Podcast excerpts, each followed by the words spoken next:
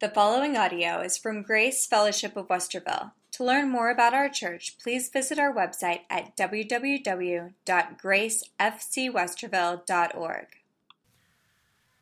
So we finished our part, at least of what I could do, in regarding the Lord's Prayer or disciples' prayer, the, the model prayer that we studied in uh, verses 9 through 13 and 14 and 15 in this Sermon on the Mount.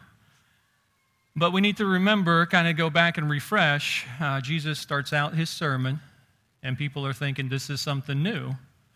Um, but he says, hey, wait a minute. And in verse 17, he says, I didn't come to destroy the law or the prophets. I didn't come to do any of that, but I came to fulfill it. So he's teaching them and telling them that their religion is not up to standard.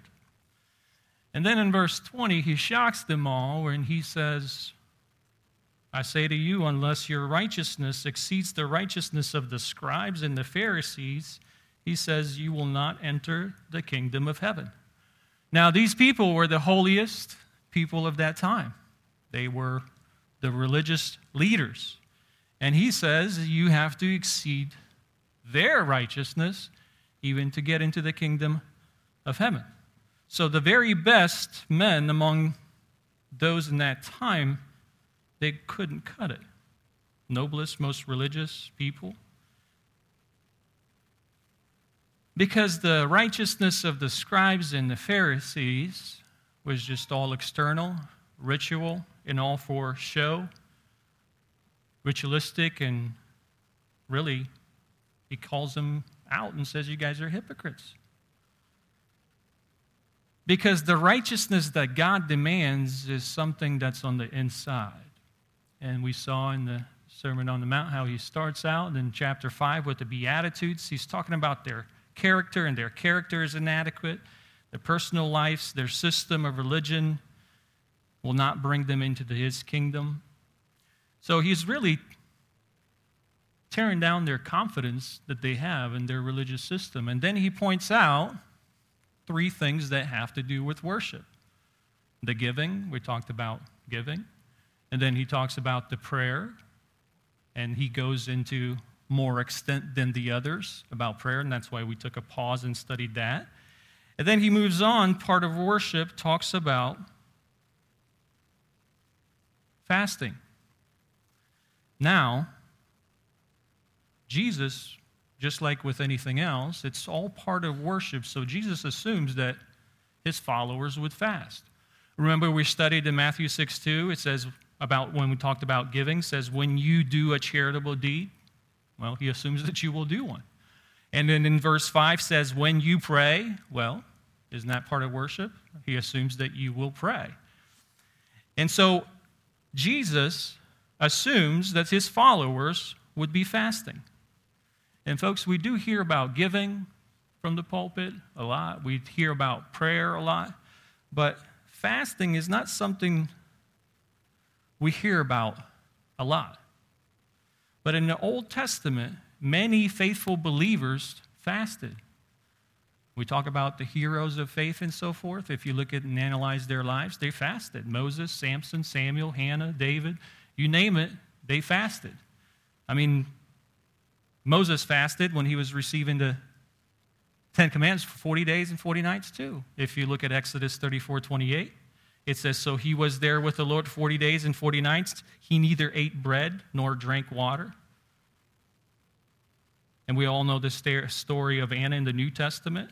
It says in Luke 2:37, and this woman was a widow about 84 years, who did not depart from the temple, but served God with fastings and prayers day and night. So, John the Baptist and his disciples, they fasted. And matter of fact, they questioned Jesus. They said, Hey, we fast, the Pharisees fast, but how come your, your, your followers, your disciples, don't fast? If you look at Matthew 9 14, then the disciples of John came to him saying, Why do we, we, the righteous people, and the Pharisees, these unrighteous people, fast often, but your disciples do not fast.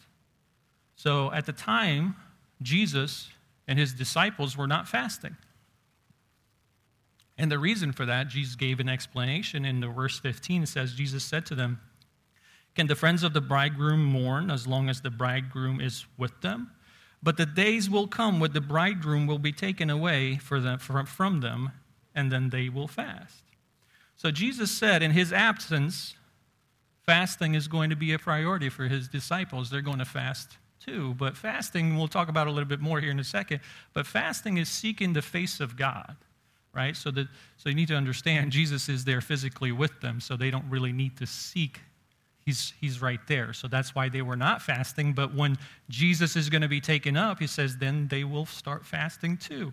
So I need us to understand that this is something part of worship. And even if you study early church history and just regular people, that we call them pastors, preachers, whatever you want to call them uh, they all fasted and got extra power. John Wesley, you know, he said, when you seek God with fasting added to prayer, you cannot seek his face in vain.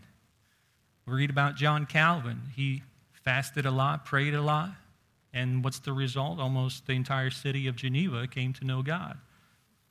And if we study Jonathan Edwards, American history, uh, one of those famous people that, I don't know if you read his sermon, uh, Sinners in the Hands of an Angry God. His biographer mentioned about him that he fasted so often that he was actually physically sometimes tired to stand in the pulpit. He would faint. And Martin Luther, also, who was the Protestant Reformation leader, if we put him, give him that category, he speaks in his writings of fastings uh, and prayer often. So Jesus expects us to fast. So the first question is when was the last time you fasted? Don't answer, but we'll get to that. There is spiritual power in fasting. But Jesus gives us a warning about it, just like he gave a warning about giving, gave a warning about prayer, and now he's given a warning about fasting. And he says, moreover, in verse 16, in Matthew 6 16, verses 16 through 18. Moreover, when you fast, do not be like the hypocrites with sad countenances, for they disfigure their faces that they may appear to men to be fasting. Assuredly, I say to you, they have their reward. But you, when you fast, anoint your head and wash your face, so that you do not appear to men to be fasting, but to your Father who is in secret place, and your Father who sees in secret will reward you openly.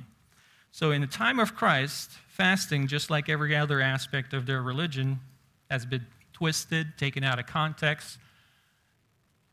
And Jesus is taking it back to where it needs to be.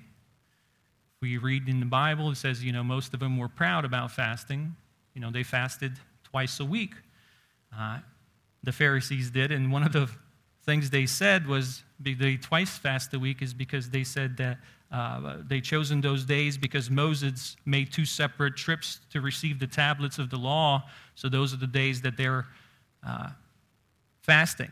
Because he came down, he got to go back up. So they fasted twice a week. But those two days actually happened to be, maybe it's coincidence, were the market days in their city. So a lot of people will come down to the market. And guess what happens in the market? You have a large audience.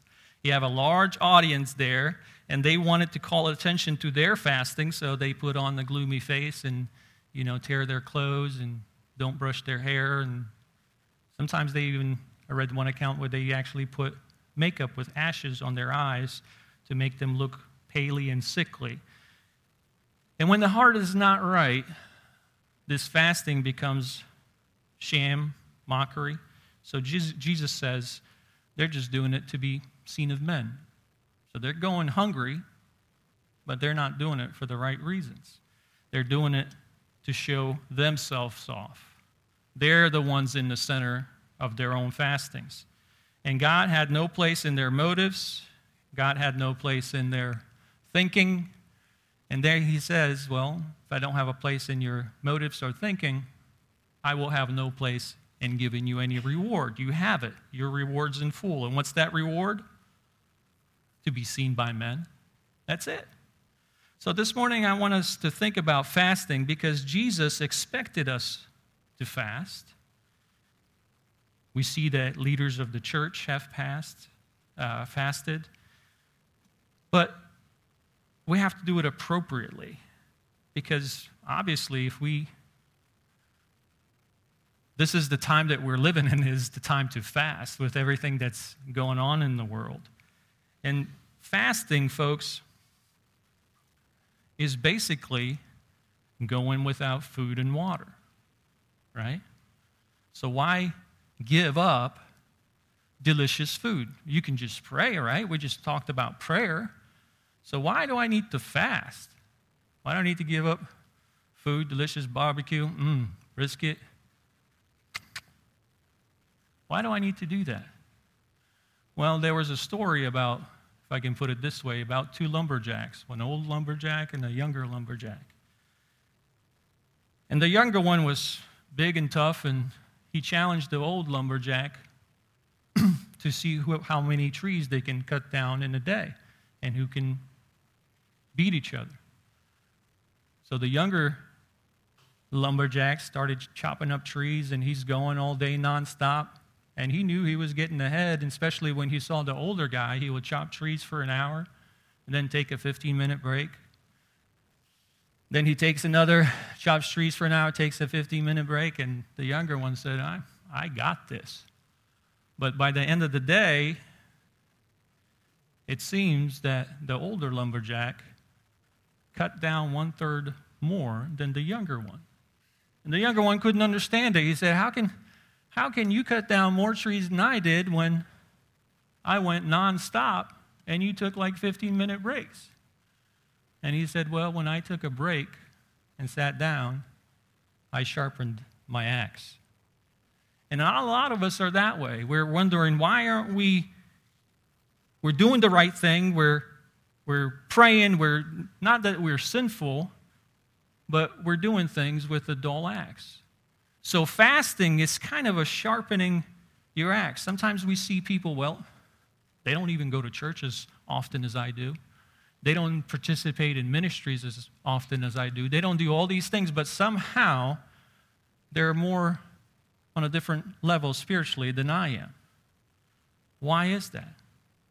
Why aren't we moving mountains spiritually? Why aren't we defeating the devil? And folks, we talked about the devil last Sunday, and devil is real. He's not just made up. He is powerful, and he's going to attack you. And sometimes we can't defeat them, even with prayer. You see, you can pray without fasting, but you can't fast without prayer. Those go together. Fasting is sharpening the axe or sharpening your prayer, if you would. And let me illustrate this with the Word of God. Look at Mark chapter 9, verses 17 and 18. And it says, Then one of the crowd answered and said, Teacher, I brought you my son who, who was a mute spirit, who has a mute spirit. And whenever it seized him, it throws him down, and he foams at the mouth, gnashes his teeth, and becomes rigid. So I spoke to your disciples that they should cast it out, but they could not. So there's a crowd. Disciples and Jesus are preaching, teaching, casting out demons, and healing and doing their things. And here's a man comes in to Jesus and says, Hey, they couldn't cast out this spirit. They're casting out other spirits. Why can't they help my son? And then he appeals to Jesus, and Mark 9:22 says, "And often this spirit has thrown him both into fire and into water, drowns himself, throws him into wire to destroy him. But if you can do anything, have compassion on us and help us." So his disciples, not that they were sinful or whatever, but for whatever reason, they couldn't cast out this spirit, and this man appeals to Jesus and says, "Help us." They can't do it. Can you do it? And then in verse 35, 25 says, When Jesus saw that the people came running together, he rebuked the unclean spirit, saying to it, Deaf and dumb spirit, I command you, come out of him and enter him no more. So Jesus casts out this spirit. Right? But his disciples weren't able to do it. And again, his disciples were not sinful. They're with Jesus. He's the one that's teaching him, helping him. He's the one that gave him the power to cast out spirits in the first place. So in verse 28, his disciples came into the house, and disciples asked him privately, Why could we not cast it out? I mean, we got our axes ready and we're chopping down trees, but why can't we cast it out? Well, in verse 29, Jesus says to them, This kind, this kind, can come out by nothing but prayer and fasting. Remember, I shared with you last Sunday where they were casting out demons, and some Jewish people thought, hey, we're going to cast out demons too. And then he said, Paul, I know, Jesus, I know, but who are you? But sometimes the devil sits there and says, Yeah, I know who you are, but he's very stubborn. He's not coming out. You're not over, you're not able to overcome him. And Jesus tells him here, this one, this kind, can come out by nothing but prayer and fasting.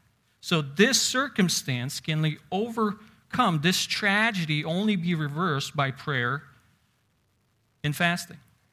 Now, many of us want to be super Christians, right? But we're not willing to make all the sacrifices that it takes to be the superhero Christians. We want to build a small foundation. You know, we read about the heroes of faith and so forth, and we're like, yeah, but at the same time, if you read about the life of that hero of faith, we don't want to do any of that stuff that they did. You know, we build a little foundation, and we want on this foundation to build an Empire State building, right? Well, you can't build an Empire State building on a foundation of a chicken coop, right? So what, when you build a high rise, what do you do? You dig down deep. Ever seen how they build high rises, especially in New York? They deep, deep, they dig and dig and dig. And fasting is God's way of getting you to this deeper spiritual reality. And in Zechariah 7, verses 5 and 6, it says, so, to all the people of the land and to the priest, when you fasted and mourned in the fifth and seventh months during those 70 years, did you really fast for me? For me?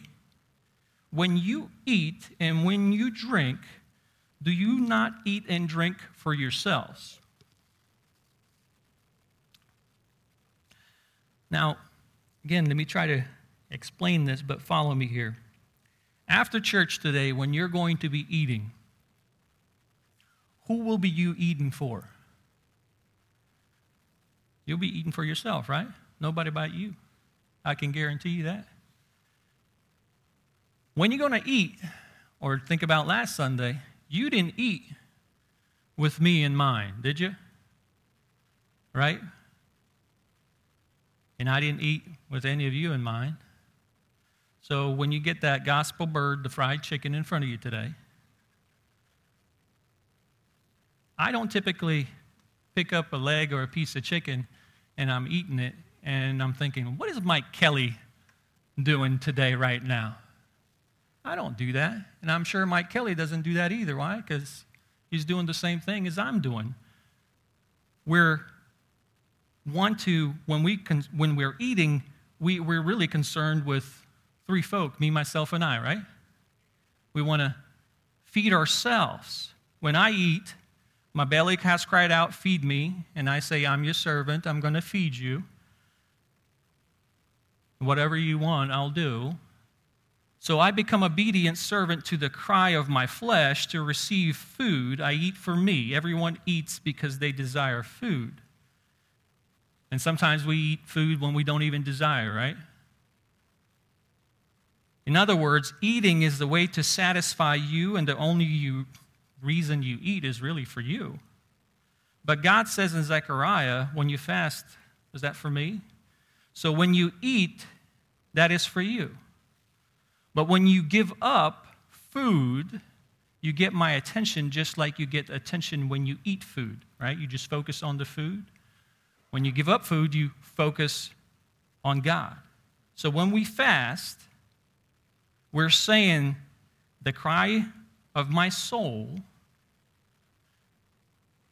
is greater than the cry of my belly, right? Because Jesus is the only one can address the cry of our soul. And I'm going to give up the cry of a belly in order to feed my cry of my soul. And it's really a test of how serious you are about what you're willing to deny yourself. So, for example, you know, this happens to me quite often. In business, people sometimes go a day without eating, right? You skip lunch. I don't know if anybody does that or heard of that, but you don't have time to stop and eat because maybe you're working on the deal, right? You got to get this deal done. So, what becomes more important than food? This deal. In other words, cutting the deal is more important than the meal. Or maybe you're skipping a meal to meet a deadline, so you're not eating because the deadline is more important than the meal. So, what God is saying, the same things holds true in the spiritual life. When you're willing to give up the cry of the flesh because the crisis or the, the critical, some important thing in your life is more important than food.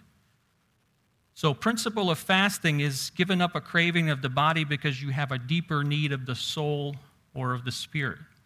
So, again, biblical fasting is basically abstaining from food for a period of time for spiritual reasons and purposes. That's real important you understand that because there's lots of fastings out there in the, in the world and lots of books about fastings and, you know, intermittent fasting. And that all has to do with like diet, and that might be well and great.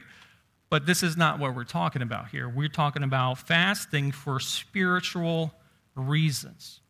You know, now we're talking about when we fast, we're talking about bringing our hearts, our life to such a burning focus, seeking the heart in the face of God and His power, that we set aside the food and other pleasures to seek God.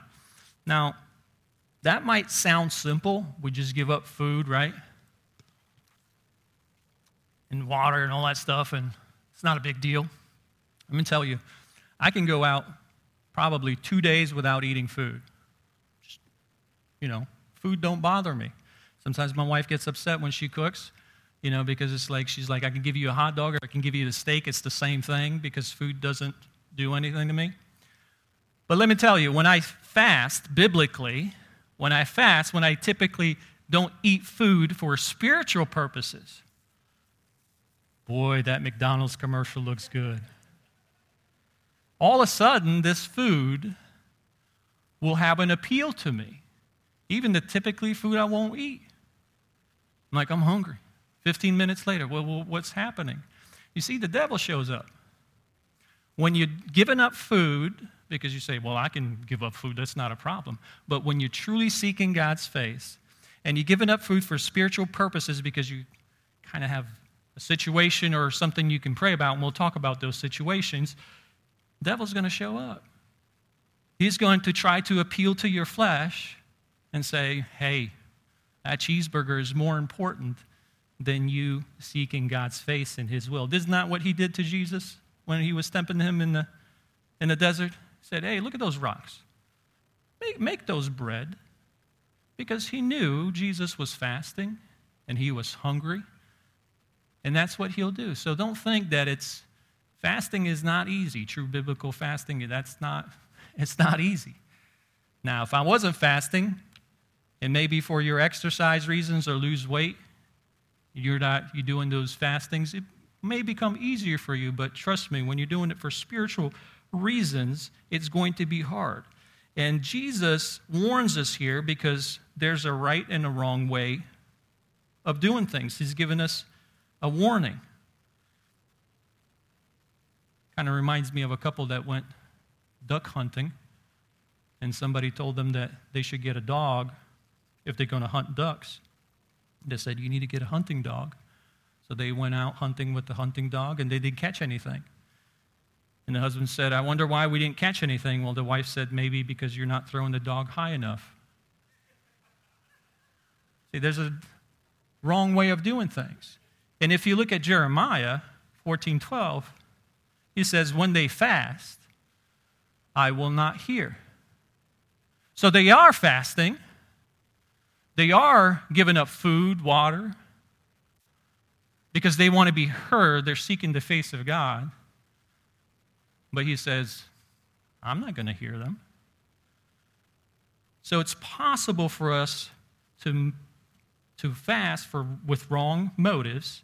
And just like in verse 16, he says, When you fast, do not like, be like the hypocrites, because they're doing all this stuff, set countenances, disfigure their faces, that they may appear to men to be fasting. So when you go into fast, you have to have the right motives.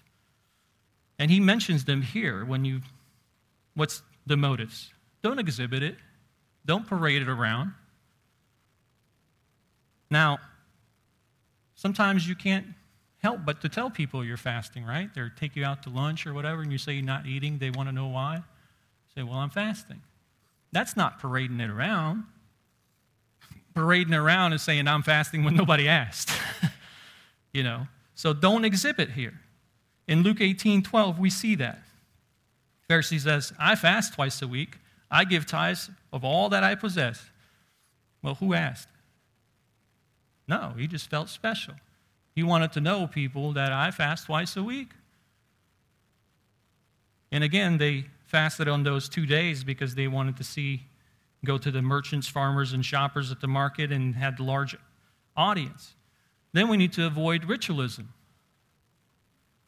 And again, it says it's a ritual by saying, I fast twice a week. So it was like clockwork for them. Well, is there a reason you're fasting? No, just do it twice a week. There's no reason. You're not seeking really face of God. You're just doing it so you can just exhibit it twice a week. Really, you're just going hungry two, two days. And everything you're praying for, God says, I will not hear. Paul, who also fasted often, and as we read the scriptures, you will see that the Bible never prescribes a specific time for a fast. It all depends on the person, depends on the circumstance, depends on the situation, depends on the need. If you look at 2 Corinthians 11 27, just one of the places, Paul mentions uh, about himself. He's looking at his life and says, In weariness and, toil, and toil, and sleeplessness often, and hunger and thirst. He's talking about his just life's ministry. And then he says, in fastings often, in cold and nakedness. So he's saying, hey, when I was teaching and preaching, I was going, doing all these things. Why does he say in fastings two, twice a week? Fastings often. It depends on the situation. So you can go without fasting maybe for two, three months, and then you're going to fast. You don't have to fast every. So avoid ritualism. And then avoid egotism. If you really look at 1812, it says, I fast twice a week, give tithes to all I possess. What, what, what is that? That's little pride, that's little ego saying, hey, look at me, what a good boy I am. Now, he didn't say that here, but kind of implies it here. And for really, because this whole fasting thing has been taken out of context, not just during their time, but taken out of context in our time too, we don't see it being done properly in churches today, right? People make up their own stuff. Now, biblically, it always talks about giving up food and water. Now, there's exceptions to that, so I'm not, I don't want to be legalist, and we'll talk about them at the end. But typically, it's just food and water. You abstain for those things. But now we have fasts such as, well, talks about giving up pleasures in life, pleasing the flesh. So this week I'm going to drive my BMW instead of driving my Mercedes. That's there. You laugh, but those are true things. So some say, well, instead of eating meat, I'm going to eat fish. Oh, you're going to just eat more healthier this week. Okay. It's not really a fast. You're still pleasing the flesh. So it's all kind of twisted up, and maybe that's the reason, again, it's not being done in the modern church. And I believe it's because the devil designs it this way. He throws confusion because when we fast, you're going to see true, and you do it biblically the correct way. You're going to see spiritual power in your life. Real fasting brings us to God, it centers on the Lord. So let's talk about some things what fasting ministry will do to us. What, why do we fast? When should we fast? And I'm going to mention some things to you, but these are not the only reasons. But what will biblical fasting will do? Well, first thing is going to straighten and strengthen your prayer life. Because again, if you look at the Sermon on the Mount, there is a reason that fasting is going after prayer. Because I said, you can pray without fasting, but you can't fast without prayer. So, one of the reasons is going to strengthen your prayer life. Look at Ezra chapter 8, verses 21 23. It says, Then I proclaimed a fast there on the river Ahava that we might humble ourselves. There's so many things in here about fasting. One of the reasons they fasting is not just to strengthen their prayer life, but you can see it here to humble themselves before our God, to seek from him the right way for us and our little ones in all of our possessions. For I am ashamed to request the king an escort of soldiers and horsemen to help us against the enemy on the road, because we have spoken to the king, saying, The hand of our God is upon all those for good who seek him, but his power and his wrath are against all those who forsake him. So we fasted and entreated our God for this, and he answered our prayer. So they fasted. Why? They didn't want to. Here they are, kind of didn't want to ask the pagan god, uh, pagan king, say, "We need help." Why didn't they want to ask the pagan king? Well, because they boasted about their God. He will protect us. But now they wanted to kind of sharpen that prayer. They fasted in prayer that that will be so. And said, God, you need to make a way for us, for our children, and for our substance. And again, when he does that, who gets the glory? God gets the glory. And we read, folks, in Joel 2, yeah, there's a book called Joel in the Bible, one of the minor prophets. Verse 12, it says, Now therefore, says the Lord, turn to me with all your heart. And then says, with fasting, with weeping, with mourning. And again, fasting typically comes with weeping, with mourning. And one of the reasons that we pray, and sometimes we pray, folks, you know, we forget what we prayed for yesterday, last night. We can't remember our prayers 100%. But one of the reasons we fast is show our sincerest and call attention to everything in our prayers to strengthen our prayers. And this one other illustration shows in Cornelius. Cornelius, we know, is a Roman. And he seeked the face of God. He prayed. But then it says in Acts 10, verses 30 31, it says, So Cornelius said, For four days ago I was fasting until this hour. And the ninth hour I prayed in my house, and behold, a man stood before me in a bright clothing. And he said, Cornelius, your prayer has been heard, your alms are remembered in the sight of God. This was a Gentile. And he was praying, and then he started fasting. When he started fasting, showed God that he didn't care about the food or the pleasures. He was seeking the face of God, and guess what? said, Your prayer has not been heard. Well, didn't God hear his prayer without him fasting? I'm sure he did. But it's just for us, it strengthens our prayer. Also, fasting subdues self. You know, it gives strength in our prayer and then subdues self. Uh, we need to realize that really we are slaves to our flesh. Really, some of us are slaves to the refrigerator. We are. We are taught to pamper ourselves. We have a slavery to food. And you know that in the Bible, pride and eating are linked together. For example, let me give you this. When I say Sodom, Gomorrah, you're probably thinking sexuality, homosexual sin, and all that kind of stuff, right?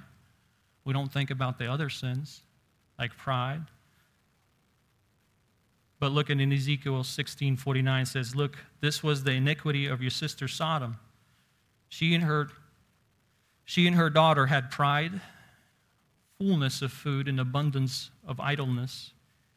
Neither did she strengthen the hand of the poor and the needy. We don't think of sins as pride, gluttony, laziness, all those things. We typically associate it homosexuality. But when we're focusing on those sins, we're kind of dismissing these other sins. And really, in our world, in Christianity, we don't much consider sin of gluttony anymore, do we? When was the last sermon you heard about that? We're all guilty of it. We have so much of it.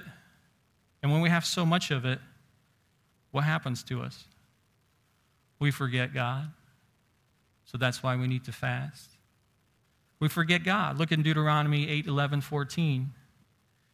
Beware that you do not forget the Lord your God by not keeping his commandments, his judgments, and his statutes, which I command to you today. Lest when you have eaten and are full and have built beautiful houses and dwell in them, and when your herds and your flocks multiply, and your silver and your gold multiplied, all that you have is multiplied. When your heart is lifted up and you forget the Lord your God who brought you out of the land of Egypt from the house of bondage. We sometimes forget that we are brought out from the house of bondage because we have so much. And I've seen it so many times. You know, people start out in ministry and they're faithful, they're serving God and all that stuff, and God blesses them, blesses their business, blesses their work, gives them promotions and things like that. And then they forget. You see them less and less. Because now they're preoccupied with the blessings rather than seeking the face of God. Now, at other times, we also fast and pray to hold back judgments of God. And what I mean by that, it, you know, we strengthen our prayer, we subdue ourselves, but sometimes, not just prayer, but prayer with fastings will hold back the judgment of God. And if you look at Jonah, we all know the story, right? He sent, God sent Jonah to Nineveh and to say, hey, you got 40 days, city will be destroyed. That was his sermon.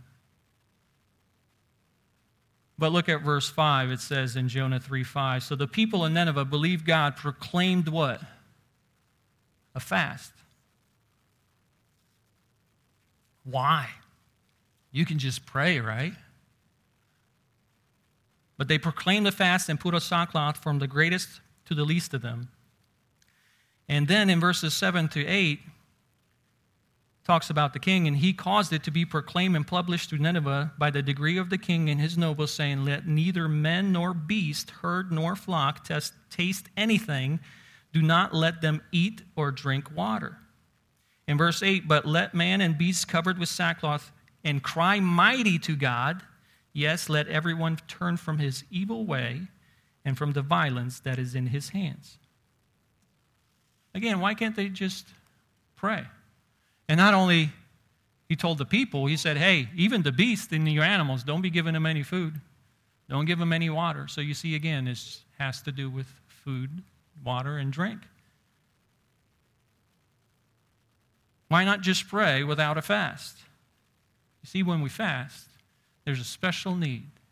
We're showing God that we're seriousness in our repentance. We're, you know, we're in our devotion to Him, and we're giving full attention that we're not going to please our flesh.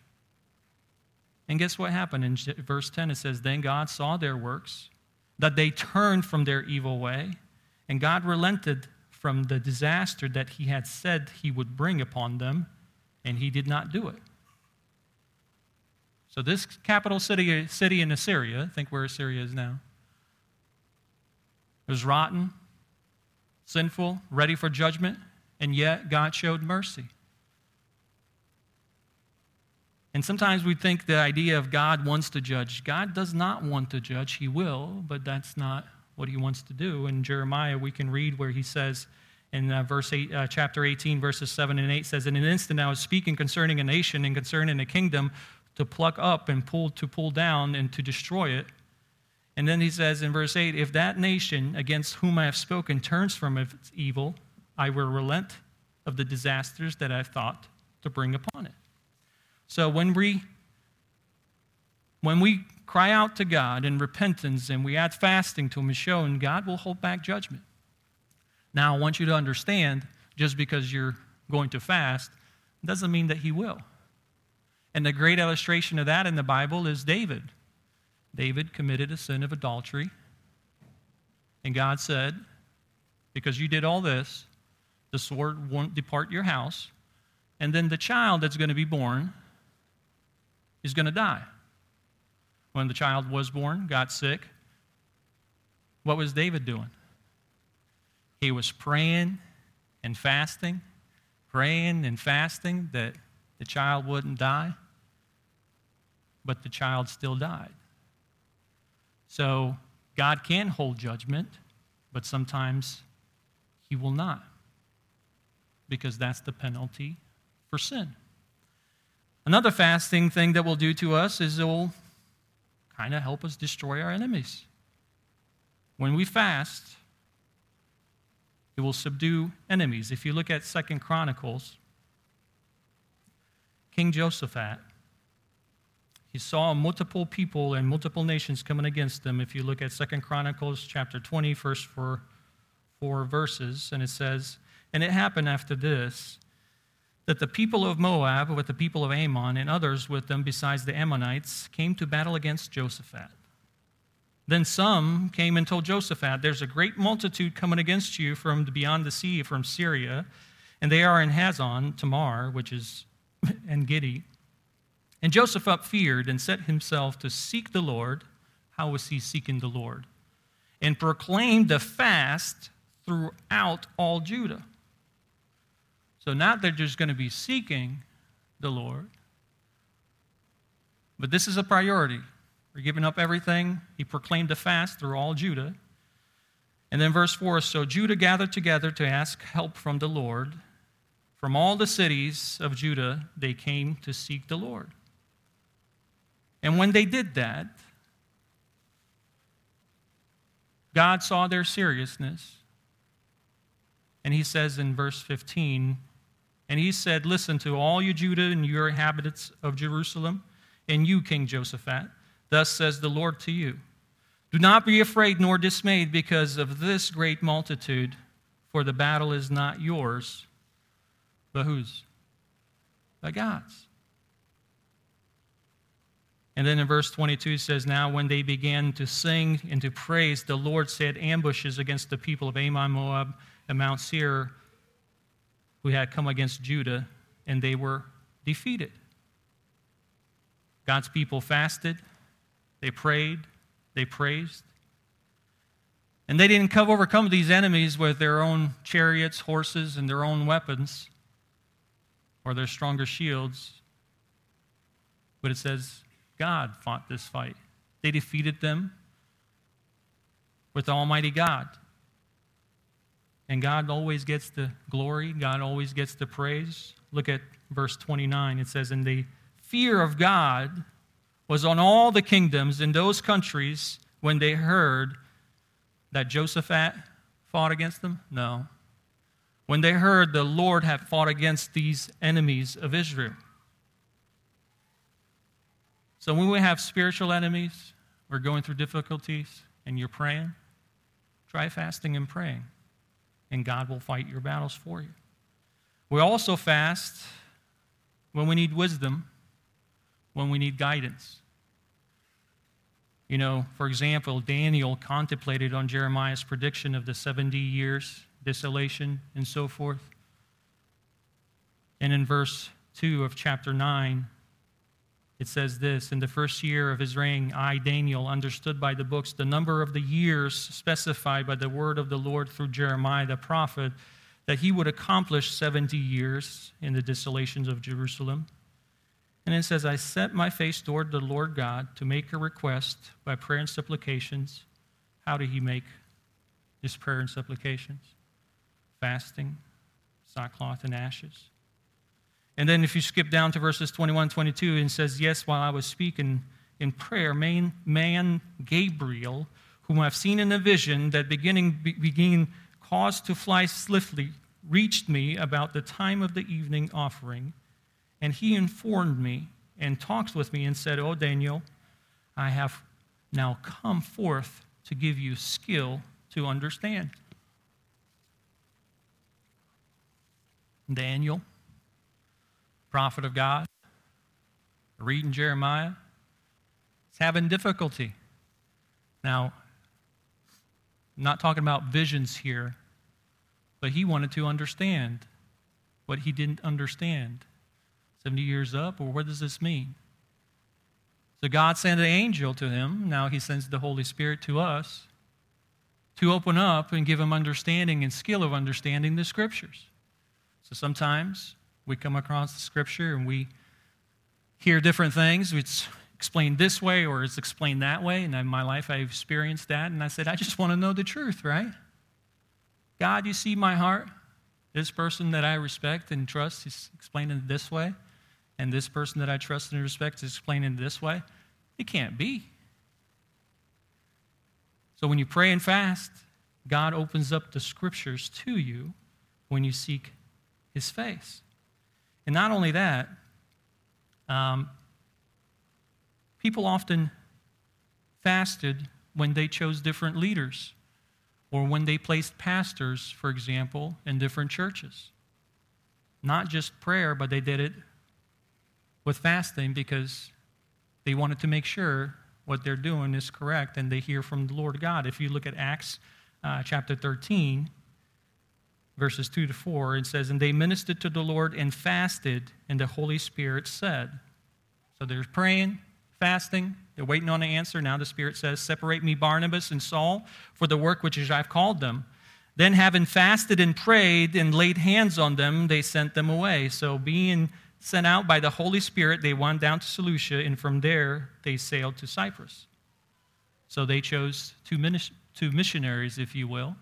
And then in Acts 14 23, it says, when they were appointing pastors or elders of the church, it says, so when they had appointed elders in every church and prayed with fasting, they commended them to the Lord in whom they had believed. They found the will of God through prayer, fasting, sharpening the axe, kind of, if you will.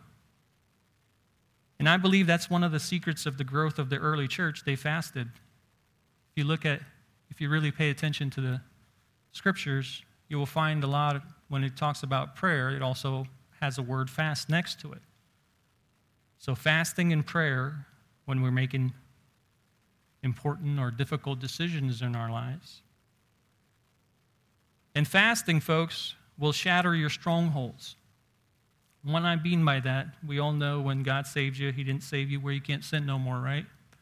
And sometimes people struggle. They want to give up certain things, but they just have difficulties in their lives because there's addiction or there's something else going on that in this particular sin, they, they know it's wrong, they want to give it up, but the flesh always beats them. And they always pray and repent.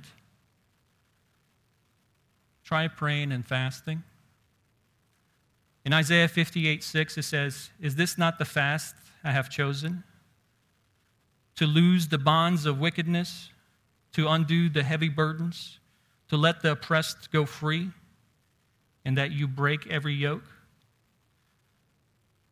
We have lots of people that are oppressed. They're saved, but some areas of their life they're still afraid and oppressed. And I wouldn't, you know, I don't think I'll be too far off to say there's people here that are bound there's invisible bounds that we have of fear, bitterness, resentment, perversion, lust, and we fight those things and we pray for them.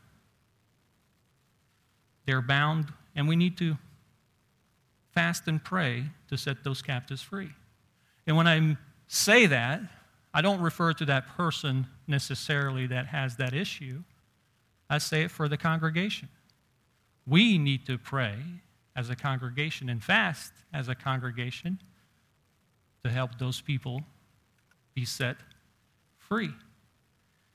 So, those are the some reasons. And again, the Bible doesn't say if this happens, then when you need to fast. Again, typically in the Bible, you see people start to fast when there's a deep need or a concern and so forth. In your life, you do the same thing. So there's no particular situations per se that you need to fast. But Jesus says when you fast, so he expects you to fast. And there's a proper way to doing it. So I can't go over all the reasons that you need to fast. But if there's something you're praying for, not heard an answer yet, try praying and fasting. And there's a way to do it. Again, don't be a hypocrite in fasting, trying to look all sad and and religious to let everybody around you know that you're fasting. Jesus says complete opposite. He says, don't change your appearance to draw people around you to like, oh, you okay? Oh, I'm fasting.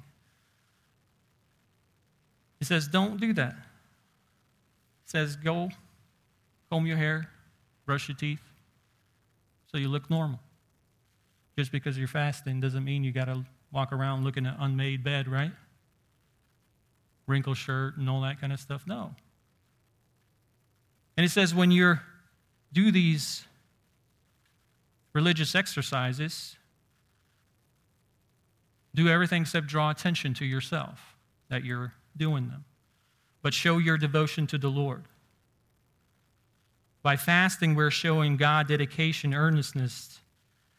But when we start doing these religious exercises just to, oh, I do it twice a week, just to get brownie points, you're not going to get any merit with God. And I think we're losing sight of these religious exercises that really hold spiritual power. And we would be more spiritually powerful if we practice them properly. God's promise for those seeking His glory, not men's, He will reward us. In Matthew 6, 6 18, it says, So that you do not appear to men to be fasting, but to your Father who's in secret place, and your Father who sees in secret will reward you openly. So, to obtain men's rewards, we need to be seen by them. You know what's interesting in all these three categories of worship? I'm just going to say two people can come to church Two people can pray the same way. Two people can give the same amount of money. They can, you know, give whatever. And two people, exactly the same, they will fast. They will fast two days, not any food. And then God says, I'm going to accept one, but I'm not going to accept the other.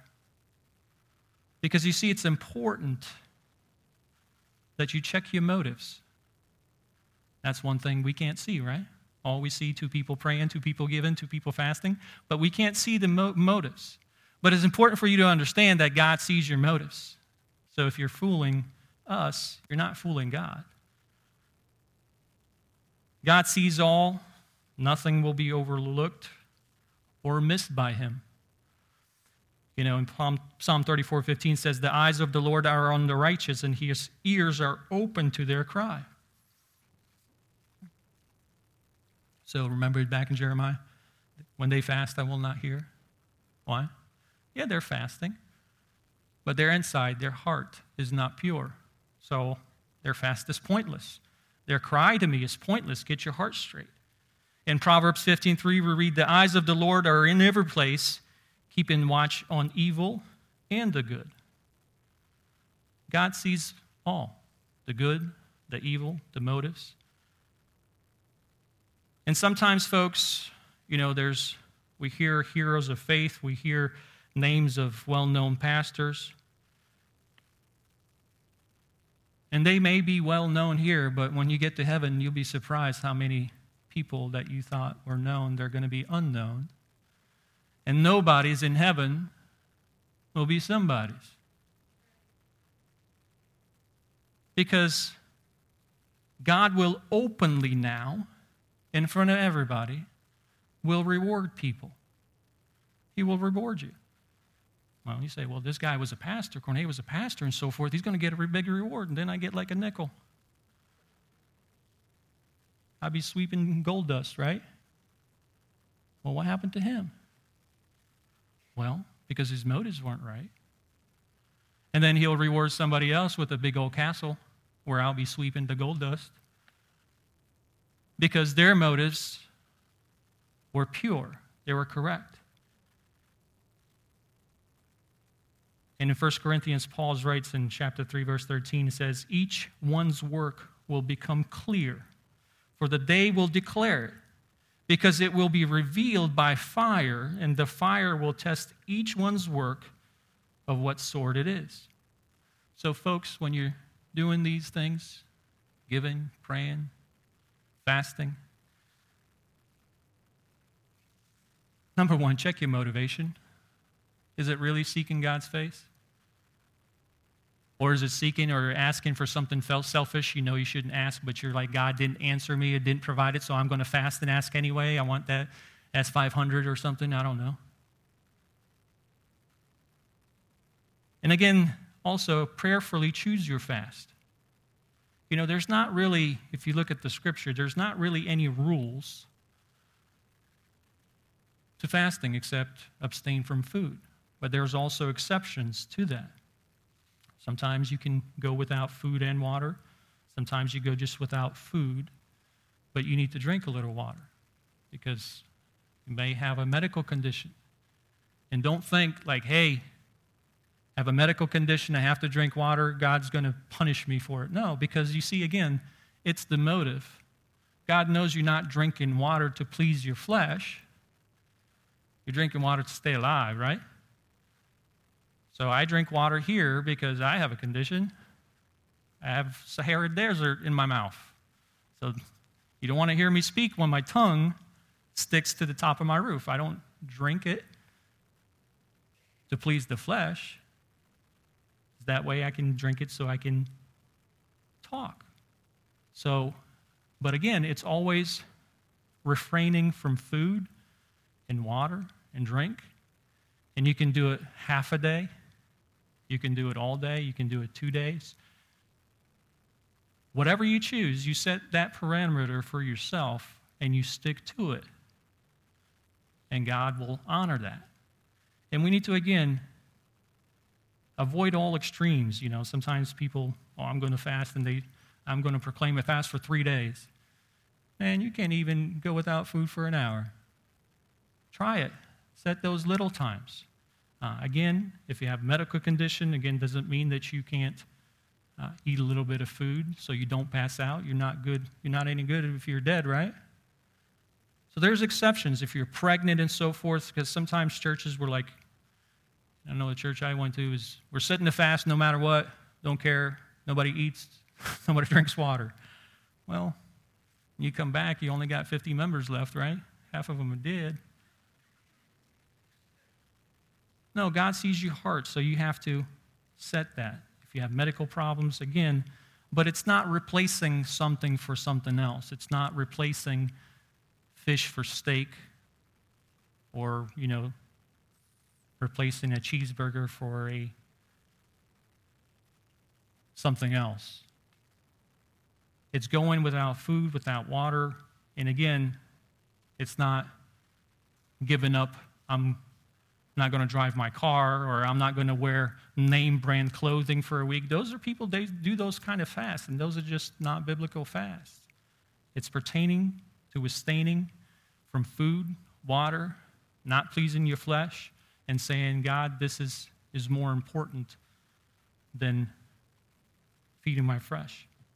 And folks, it's our responsibility to be faithful to Him and to do His will. And He will be faithful to us. And he will reward you for your faithfulness, folks. He will. In Revelation 22 12 says, And behold, I am coming quickly, and my reward is with me to give to everyone according to his work. Amen. Let's pray.